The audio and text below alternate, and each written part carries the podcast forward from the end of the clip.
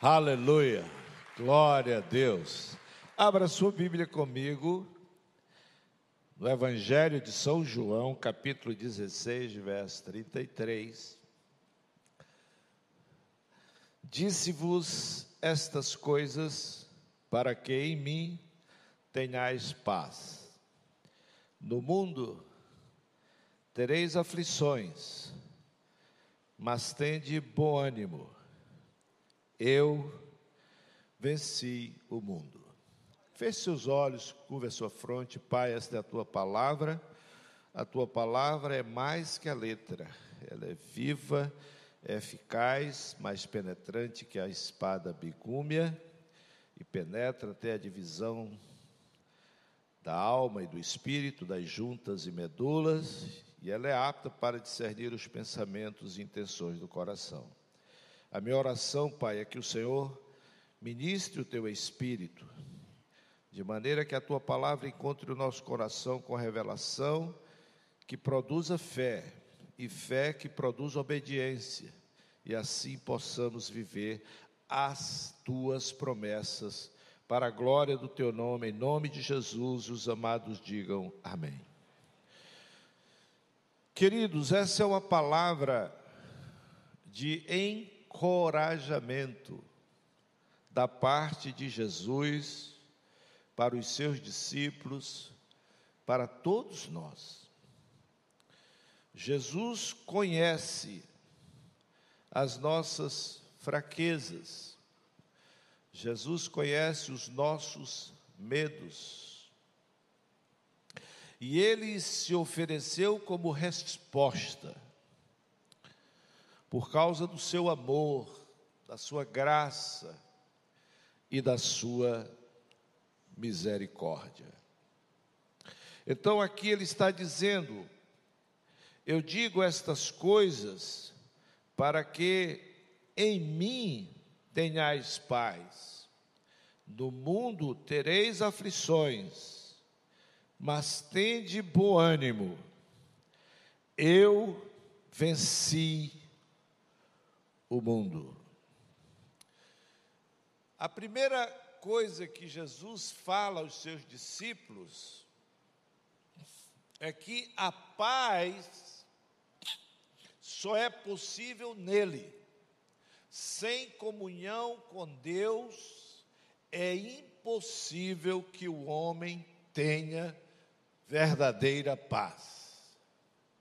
A paz é resultado de confiança plena a paz só há quando nós nos sentimos inteiramente seguros. E Jesus, falando aos seus discípulos, diz para eles: Olha, em mim e só em mim, vocês poderão ter verdadeira paz. O que Jesus fez, veio oferecer para nós foi essa paz que o mundo não conhece, que o mundo não pode dar, porque essa paz é fruto da reconciliação com o Pai. Enquanto o homem não se reconcilia, não se reconcilia com Deus, ele não pode desfrutar dessa paz que Cristo está oferecendo. A Bíblia diz que para o pecador não haverá paz. Para o pecador não haverá paz. Então, se nós realmente desejamos viver essa paz que excede todo o entendimento, temos que nos refugiar em Cristo, temos que buscar comunhão com Jesus, Ele é a nossa rocha inabalável, Ele é a nossa esperança, Ele é o nosso socorro bem presente no dia da tribulação. Aleluia! Aleluia! Ele diz: Olha, é impossível que vocês não tenham aflições. No mundo tereis aflições. As aflições fazem parte dessa realidade. São as nossas crises, os nossos medos, os nossos desafios. Isso começa lá no útero materno, na gestação, no parto, que é uma crise, um parto é uma crise. Depois do crescimento do bebê, nas suas primeiras fases, as viroses, e tantos resfriados, e tantas gripes, e tanta coisa. Quem aqui já teve criança sabe, nós estamos com duas crianças lá em casa. E é crise atrás de crise que nós temos que superar. Depois vem a crise da adolescência, da juventude, da maturidade, da melhor idade. em todas as fases, nós temos que estar enfrentando desafios. E o nosso crescimento pessoal, o nosso crescimento emocional, o nosso crescimento espiritual, até o nosso fortalecimento biológico, depende dessas crises. Eu falei de manhã, um bebê que pega cachumba e não morre, nunca mais vai morrer de cachumba. Um bebê que pega catapora e não morre, nunca mais vai morrer de catapora. Um bebê que pega sarampo e não morre, nunca mais vai morrer de sarampo. Porque ao vencer aquela crise, ele desenvolve uma imunidade àquele vírus. Agora, nesses tempos, nós enfrentamos uma das maiores crises sanitárias da história da humanidade.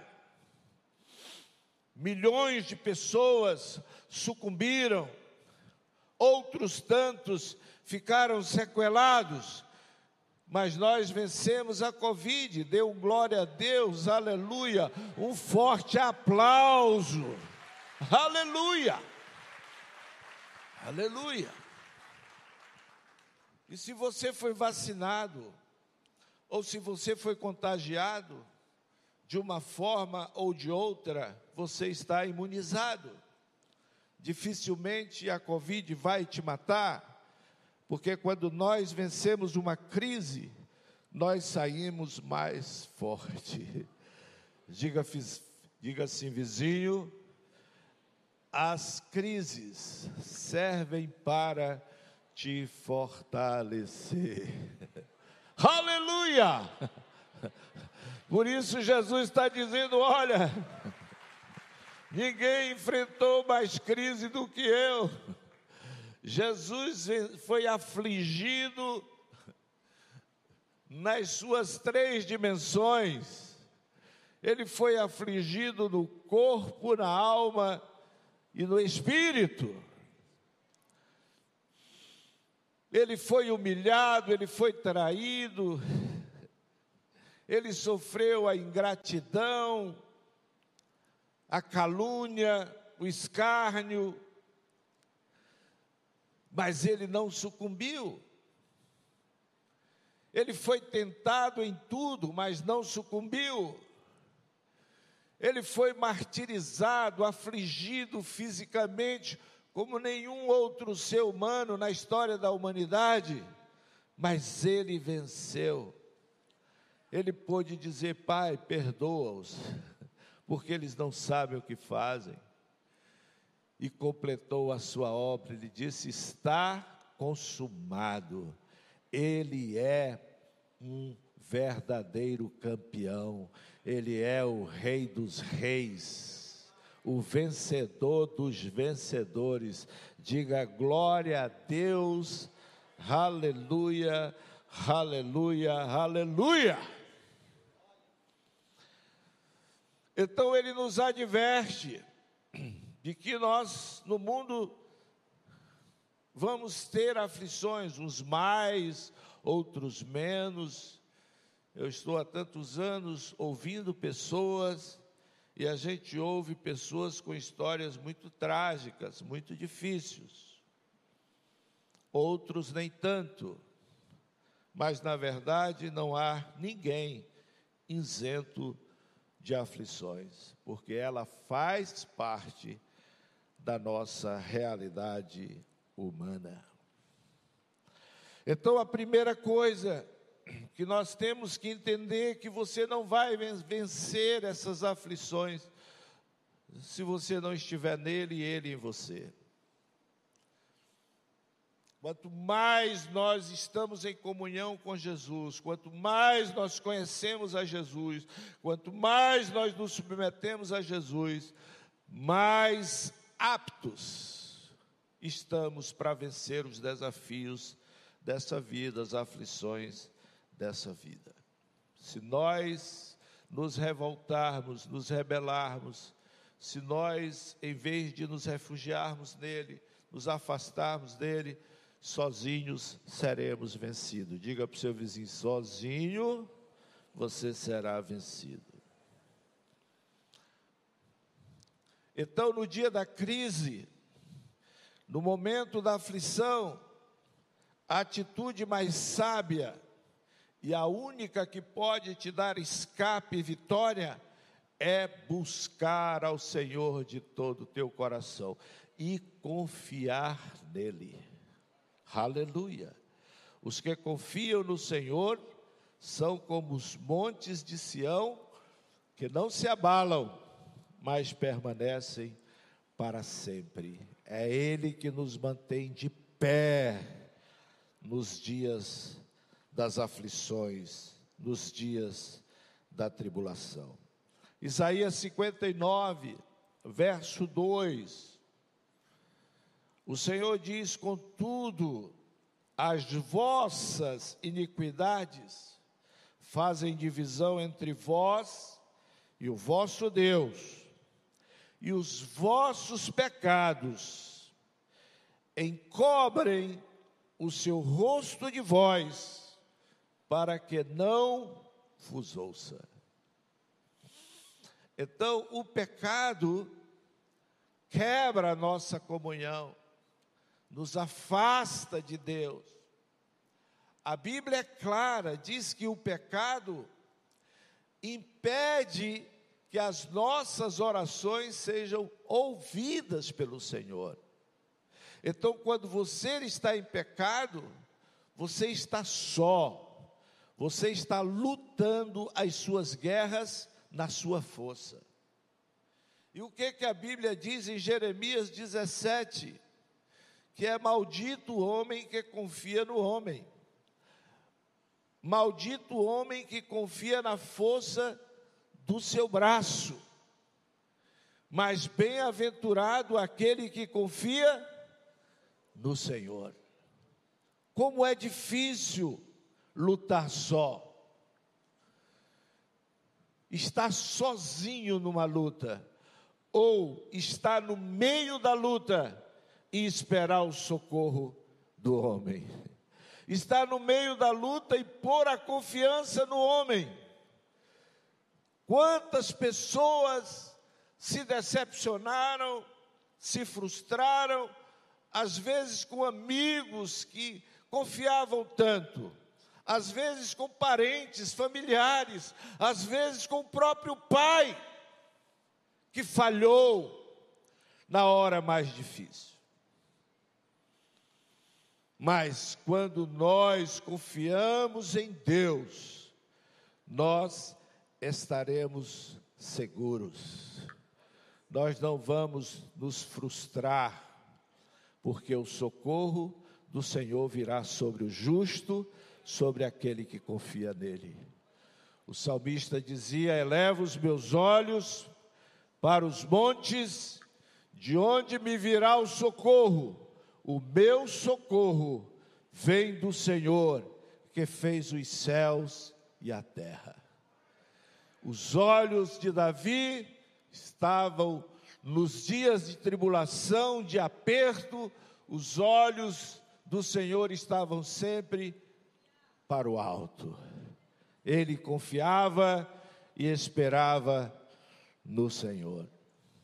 Quando eu comecei esse ministério, ainda muito verdinho, muito imaturo, eu tive uma grande decepção. Porque nós ganhamos aí uma ponta de aterro na beira de um, de um esgoto aí, e era onde eu ia fazer a primeiro, o primeiro salãozinho, tem foto dele ali na entrada, 8 por 15. E eu construí com recurso próprio. Nós não tínhamos quase ninguém aqui, umas 12 pessoas, a maioria pessoas muito pobres, das invasões que estavam começando aqui. E eu fui falar com uma pessoa que estava acima de mim, a quem eu me reportava, e disse: Olha, eu estou pensando como é que eu vou fazer aquele salão, aquele templo, qual a medida? Eu estava pensando em fazer 8 por 15. E essa pessoa tinha feito um galpão, houve uma confusão com a comunidade, o galpão estava lá parado, e era justamente a dimensão do galpão, e eu falei: olha, aquele teto que está lá parado, dá certinho, eu vou fazer nessa dimensão, porque a gente pode usar ele, está tá garantido, pode fazer, irmão Joaquim. Eu não era nem consagrado ainda. Pode fazer, posso mesmo? Posso, pode sim. Pode sim, tranquilo. Pode fazer, é seu. E eu, com todo esforço, sacrifício, me apliquei nessa obra, levantei tudo e chegou a hora de cobrir. Quando eu fui lá para confirmar a doação daquele telhado usado que estava abandonado, ele falou: Não, conversei com alguns líderes aqui, e eles acharam melhor a gente deixar lá, até para garantir a posse e tal. E eu saí arrasado, decepcionado. E quando você se frustra, parece que põe um saco de 100 quilos nas suas costas. O desânimo vem, não é verdade? Quando você se decepciona, você se abate. O desânimo vem. E ele, para reparar a coisa, mandou pelo meu auxiliar aqui uma oferta. Quando eu abri a oferta, dava para comprar três sacos de cimento. Aí eu fiquei ainda mais indignado, mais decepcionado. Eu cheguei em casa, na minha casa tinha uma varandinha assim, onde eu meditava, e eu fechei a porta, apaguei a luz, e eu comecei, sabe, assim, a, a me queixar mesmo. Eu estava ruminando aquela coisa ruim. E Deus falou comigo. Disse: Meu filho, de que tu te queixas? Porventura tem te faltado alguma coisa? Eu sou teu provedor. Diga para o seu vizinho: Deus é o teu provedor. E eu caí com o rosto no chão, e eu não chorava, eu berrava? Pedindo perdão. Eu só pedia perdão, só pedia perdão. Porque realmente Deus estava fazendo milagre, não estava faltando nada, até ímpio veio aí e fez doação. Gente que não era nem crente, passava e dava oferta. No dia seguinte eu fui para o consultório, eu trabalhava, eu tinha convênio com a Conab, antiga Cobal, com a Cobal, hoje Conab. E eu atendia, eu era um dos dentistas que mais atendia funcionário da Cobal. Naquela época se atrasava muitas faturas. A gente perdia até dinheiro porque tinha inflação e às vezes a gente recebia fatura com seis meses, quatro meses, cinco meses de atraso. E eu fui trabalhar à tarde, quando eu cheguei lá, a minha auxiliar disse: Olha, Fulana da Cobal ligou para o senhor, para o senhor dar uma ligadinha para ela. E aí eu liguei e ela disse: Doutor Joaquim, eu tenho uma notícia boa para o senhor. É, minha irmã, diga. Ela disse: a Cobol está pagando todas as suas faturas atrasadas. E era uma bolada de dinheiro. Aqui pertinho tinha um armazém chamado Triângulo, do, do castelo, né, do seu castelo. E eu cheguei lá e comprei o telhado zerado. Eu ia botar um telhado velho Deus me deu condição de botar um telhado zerado, porque Ele é o provedor. Ele é o provedor. Não é o homem, é Deus. Aleluia, é isso que Jesus está dizendo para você. Em mim vocês serão paz, em mim vocês estarão seguros, em mim vocês serão providos. Eu sou aquele que sustentou uma nação inteira no deserto. Ei, o teu Deus sustentou uma nação inteira no deserto. Era milagre diário, todos os dias um milagre. Quem confia no Senhor vai viver de milagre em milagre. Aleluia. Nós estamos aqui no meio de milagres. Se for contar a história, isso aqui dá, dá livros de coisas maravilhosas que Deus tem feito nesses 30 anos de evangelho nesse lugar. Então, mantenha a sua comunhão com Deus. João 15, 7 8. Se permanecerdes em mim e as minhas palavras permanecerem em vós, pedireis o que quiserdes e vos será feito. Nisto é glorificado meu Pai, em que deis muitos frutos, e assim vos tornareis meus discípulos. Essa confiança que nos faz permanecer, perseverar, não essa fé emocional, que no primeiro problema você já corre, tem gente que no primeiro problema já corre, não espera, e não espera porque não confia. Diga, a fé caminha com a esperança. Onde a fé, a esperança. Onde há esperança, a fé. E ao seu tempo, Deus vai operar o milagre. Quem está esperando, não desista. Diga para o seu vizinho: não desista. Esperei com paciência no Senhor e Ele ouviu a minha prece, a minha oração. Aleluia. Toda crise tem um propósito. E não se engane.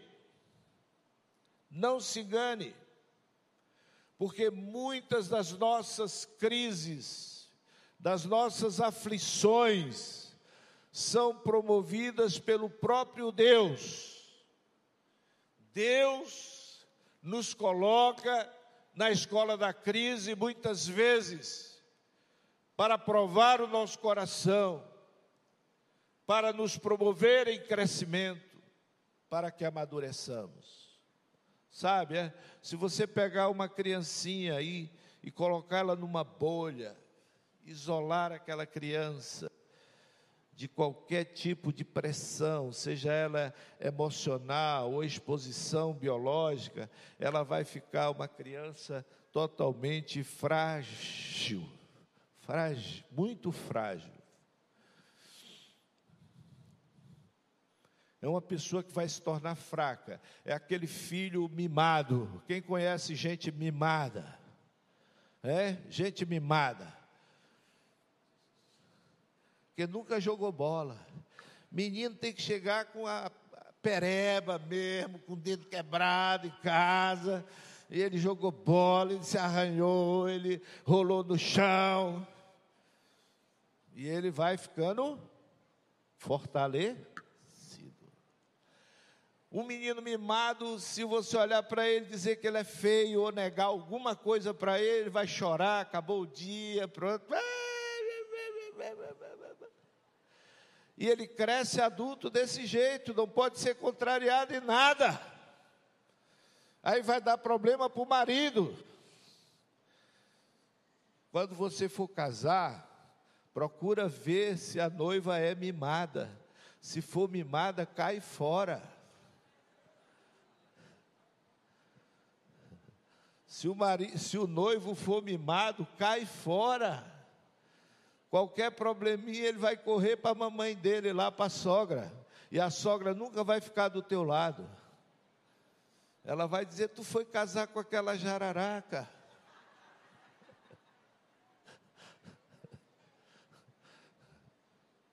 Aqui, quando eu comecei a obra, aqui, isso aqui tudo era, era, era pântano. Aqui tinha uma casa que nós compramos, no teu pátio, e tinha umas criancinhas que foram abandonadas pelo pai e pela mãe, e se criaram sozinhas aí no meio desse mato. Às vezes eu saía aqui para fiscalizar aqui a área atrás, e tinha umas poças de lama, lama mesmo, com fezes, com tudo que desce aí atrás. E os galeguinhos, os galeguinhos estavam banhando ali dentro. E eu dizia: Meu Deus do céu, vou morrer tudinho. Aí eu chamava a irmã Mirce, irmã Mirce, arruma uma Kombi aí, tinha a Kombi da igreja, bota esses meninos, leva no hospital, manda consultar, botava remédio dos piolhos, cortava o cabelo, os piolhos caíam assim, ó. Hoje eu passo na rua, parece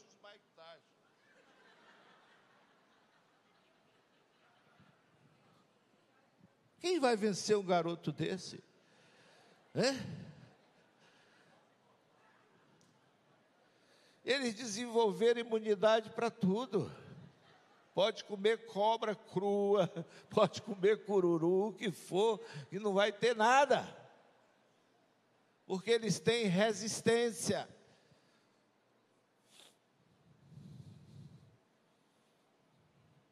Sabe por que Jesus é o campeão dos campeões? Porque ele desenvolveu resistência, ele venceu tudo. Ele diz: Olha, tem de bom ânimo, eu venci o mundo, aleluia! Aleluia!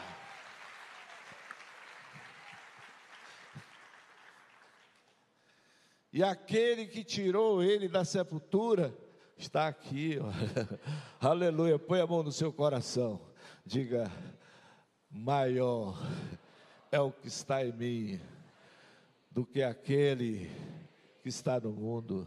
Diga, eu posso todas as coisas naquele que me fortalece. Aleluia, dê um forte aplauso.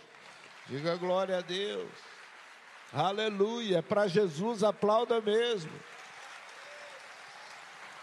Deuteronômio 8, verso 2: E te lembrarás de todo o caminho pelo qual o Senhor, o teu Deus, te guiou no deserto estes 40 anos, para te humilhar, para te provar, para fazer saber o que estava no teu coração. Quem foi que humilhou e provou o povo? Às vezes a gente está botando culpa no diabo mas é Deus que está trabalhando na nossa vida. Tem uma música que diz que Deus está trabalhando. Diga para o seu vizinho: Deus está trabalhando. Ele quer te tornar mais forte, Ele está te preparando para fazer de você um vencedor. Aleluia, aleluia. Deus está te fazendo um vencedor. Mantenha a sua fé, mantenha o seu bom ânimo.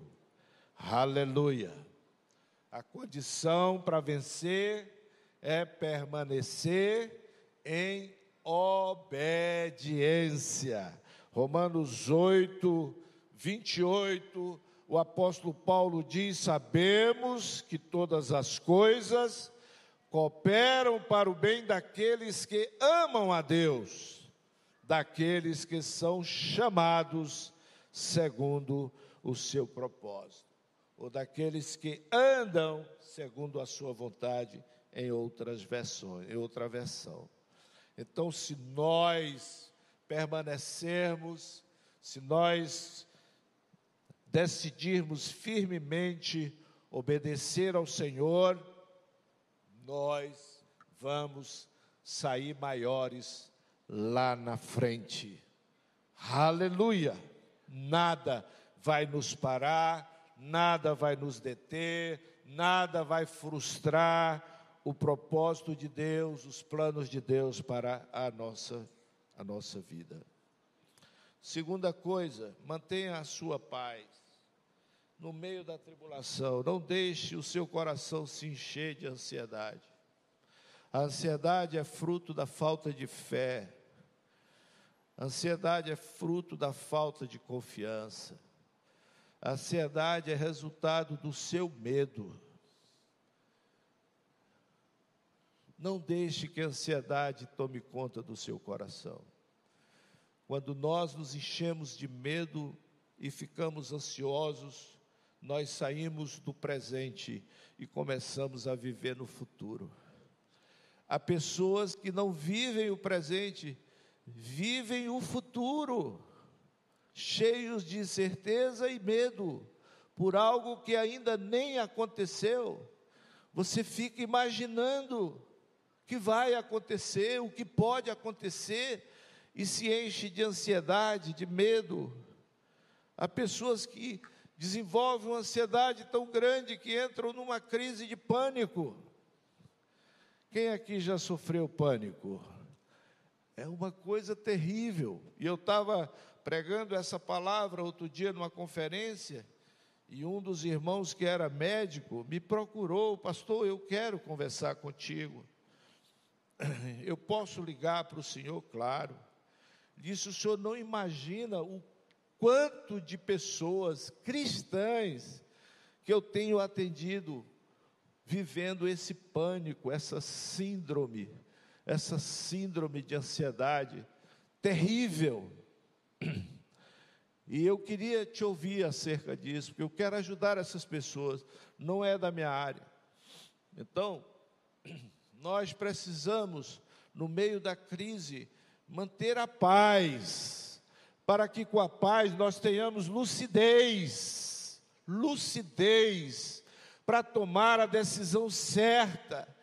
Quantos casamentos foram desfeitos no momento do medo, da ansiedade? Quantos atos tresloucados foram tomados no momento da ansiedade, do medo, do pânico, da insegurança? Vocês não imaginam como tem crescido o índice de ansiedade. Eu tenho acompanhado alguns documentários dos Estados Unidos, principalmente na Filadélfia, e o que está acontecendo ali é um, um negócio trágico. As pessoas estão abandonadas nas ruas, como uma verdadeira zumbilândia abandonados pela família, pelo governo, e como verdadeiros zumbis, usando drogas sintéticas. A China está enchendo os Estados Unidos de drogas sintéticas, afetaminas e outras. E você vê jovens bonitas, novas, inteligentes, e você olha e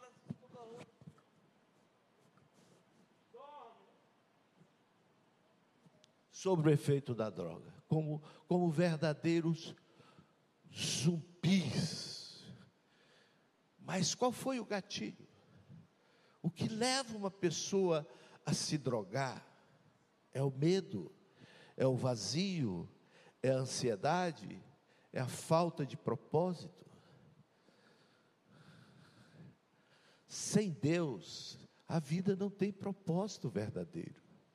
Ele é o Criador, e ele diz: Eu é que sei, eu, não é o mundo, não é o seu pai, não é a sua mãe, eu que te formei é que sei que planos tenho a teu respeito. Planos de paz e não de mal, para dar o futuro que você deseja. Aleluia! A vontade do Senhor para nós é boa, agradável e perfeita. Então, guarda o teu coração em paz.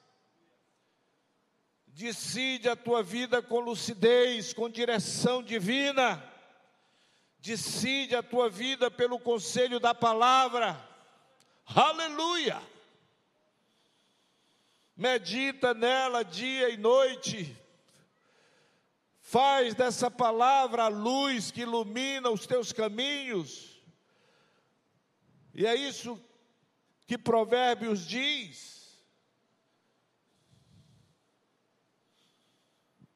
Que a palavra, que o temor do Senhor é o princípio de toda sabedoria. Aleluia! Mantenha a paz no seu coração, confiando nele. Aleluia. Isaías 26, 3. Tu conservarás em paz aquele cuja mente está firme em ti, porque ele confia em ti. Mantenha os seus pensamentos nele. Não fique divagando.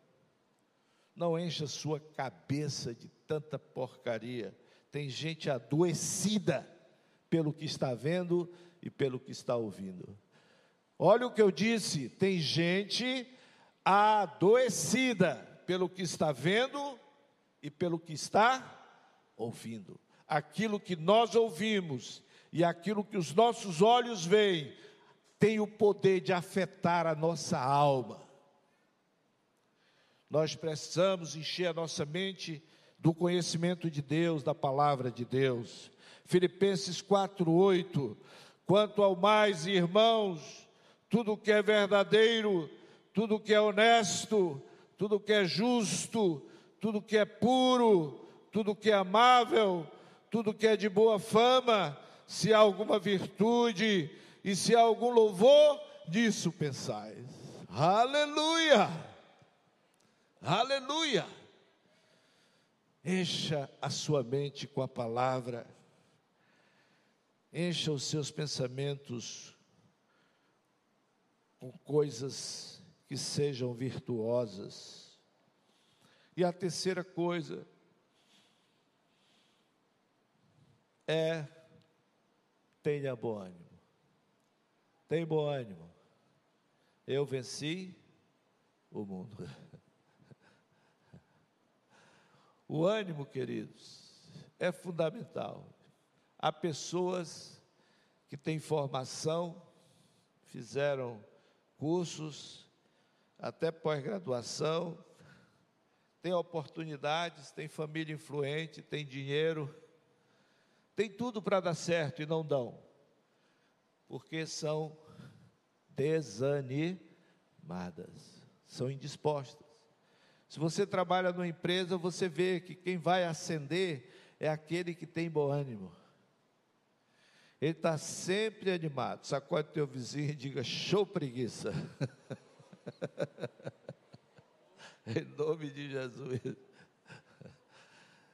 Tem gente que é muito desanimada, meu Deus. E o desânimo é falta de fé. Diga: quem tem fé, tem bom ânimo. Quem tem fé, tem bom ânimo. Quem acredita se move. Aleluia!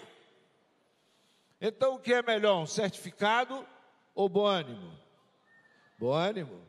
Que adianta eu ter um certificado e não ter ânimo? O que é melhor, ter um pai rico ou bom ânimo? Bom ânimo. E Jesus diz: tem bom ânimo, eu venci o mundo. É você ter disposição. Tem gente que é muito indisposta, não tem ânimo As oportunidades passam, o tempo passa, e aquela pessoa não tem uma atitude. E nós não temos todo o tempo. Diga para o seu vizinho: só quem tem todo o tempo é Jeová. Nós temos algum tempo para um propósito. Não perca o seu tempo com coisas que não acrescentam. A vida é muito cara, amém? Se você for para uma UTI, você vai saber quanto custa esse azinho que nós estamos respirando aí, que nos mantém vivos. Tenha bom ânimo, Salmo 24, verso 9: Levantai, ó porta, as vossas cabeças, levantai, levantai-vos, ó portais eternos, para que entre o Rei da Glória. Esse é um chamado para nós, que nos levantemos, que nos disponhamos, aleluia! Vamos à luta, sacode teu vizinho e diga: vamos à luta. A vida é combate, que aos fracos abate e aos fortes só pode enaltecer. Gonçalves Dias, o príncipe dos poetas, uma salva de palmas para ele. Aleluia! Salmo 3, 3. Olha o que Davi diz: Mas tu, Senhor, és o meu escudo e a minha glória, e o que exalta a minha cabeça. Davi era esse homem disposto, que não se acovardava, que confiava no Senhor, que ia à luta, que enfrentava o leão, o urso, o gigante Golias, os exércitos inimigos, no nome do Deus vivo. Se o Senhor é por nós, quem será contra nós? Te anima, Ele é contigo. Diga para o seu vizinho: tem bom ânimo, o Senhor está contigo. Você vai vencer. Aleluia! Não desista, não fuja, em frente. Quando nós fugimos dos nossos desafios, eles crescem. Quando nós fugimos dos nossos inimigos, eles crescem. Quando nós tiramos os olhos de Deus diante dos nossos inimigos, eles crescem. Quando nós olhamos para Deus, os nossos inimigos ficam menores. Quanto mais olhamos para Deus, mais os inimigos diminuem. Porque o nosso Deus é grande é todo poderoso. E Davi disse: Tu vens com, contra mim com espada e lança, mas eu vou contra ti em nome do Deus vivo. Aleluia! Dê um forte aplauso. Diga glória a Deus. Aleluia. Aleluia. Não te preocupa, já já tu vai saber o resultado. Aleluia. Já já, já já. Salmo 41, 3: Esperei com paciência pelo Senhor, ele se inclinou para mim e ouviu meu clamor.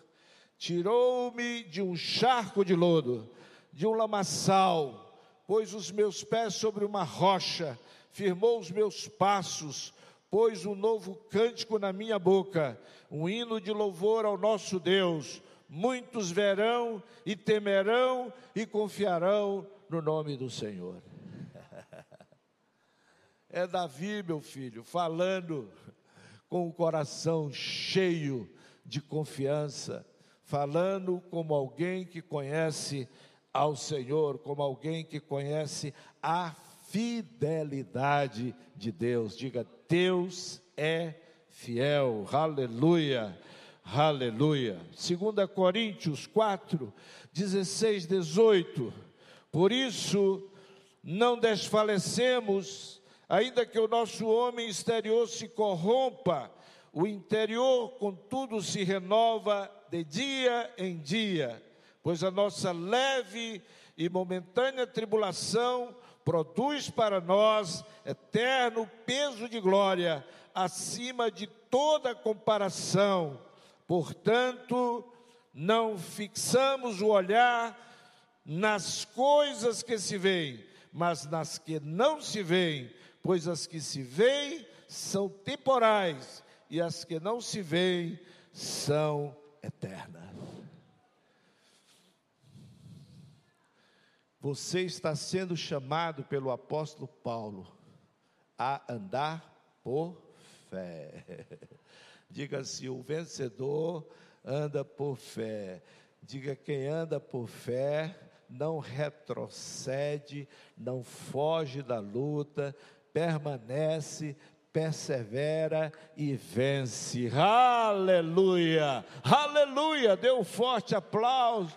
Glória a Deus, aleluia, aleluia, aleluia, aleluia. Vamos ficar de pé.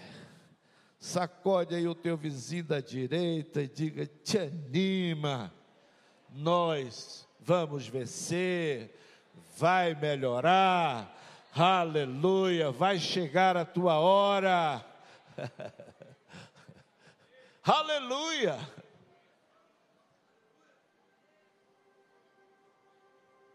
Sei que o seu deserto está demorando, Deus está te provando. Deus está te provando. E quanto mais você se submete a Ele e obedece, mais rápido passa a prova, mais rápido você entra na promessa, porque a promessa é para aquele que é fiel. Aleluia! Aleluia!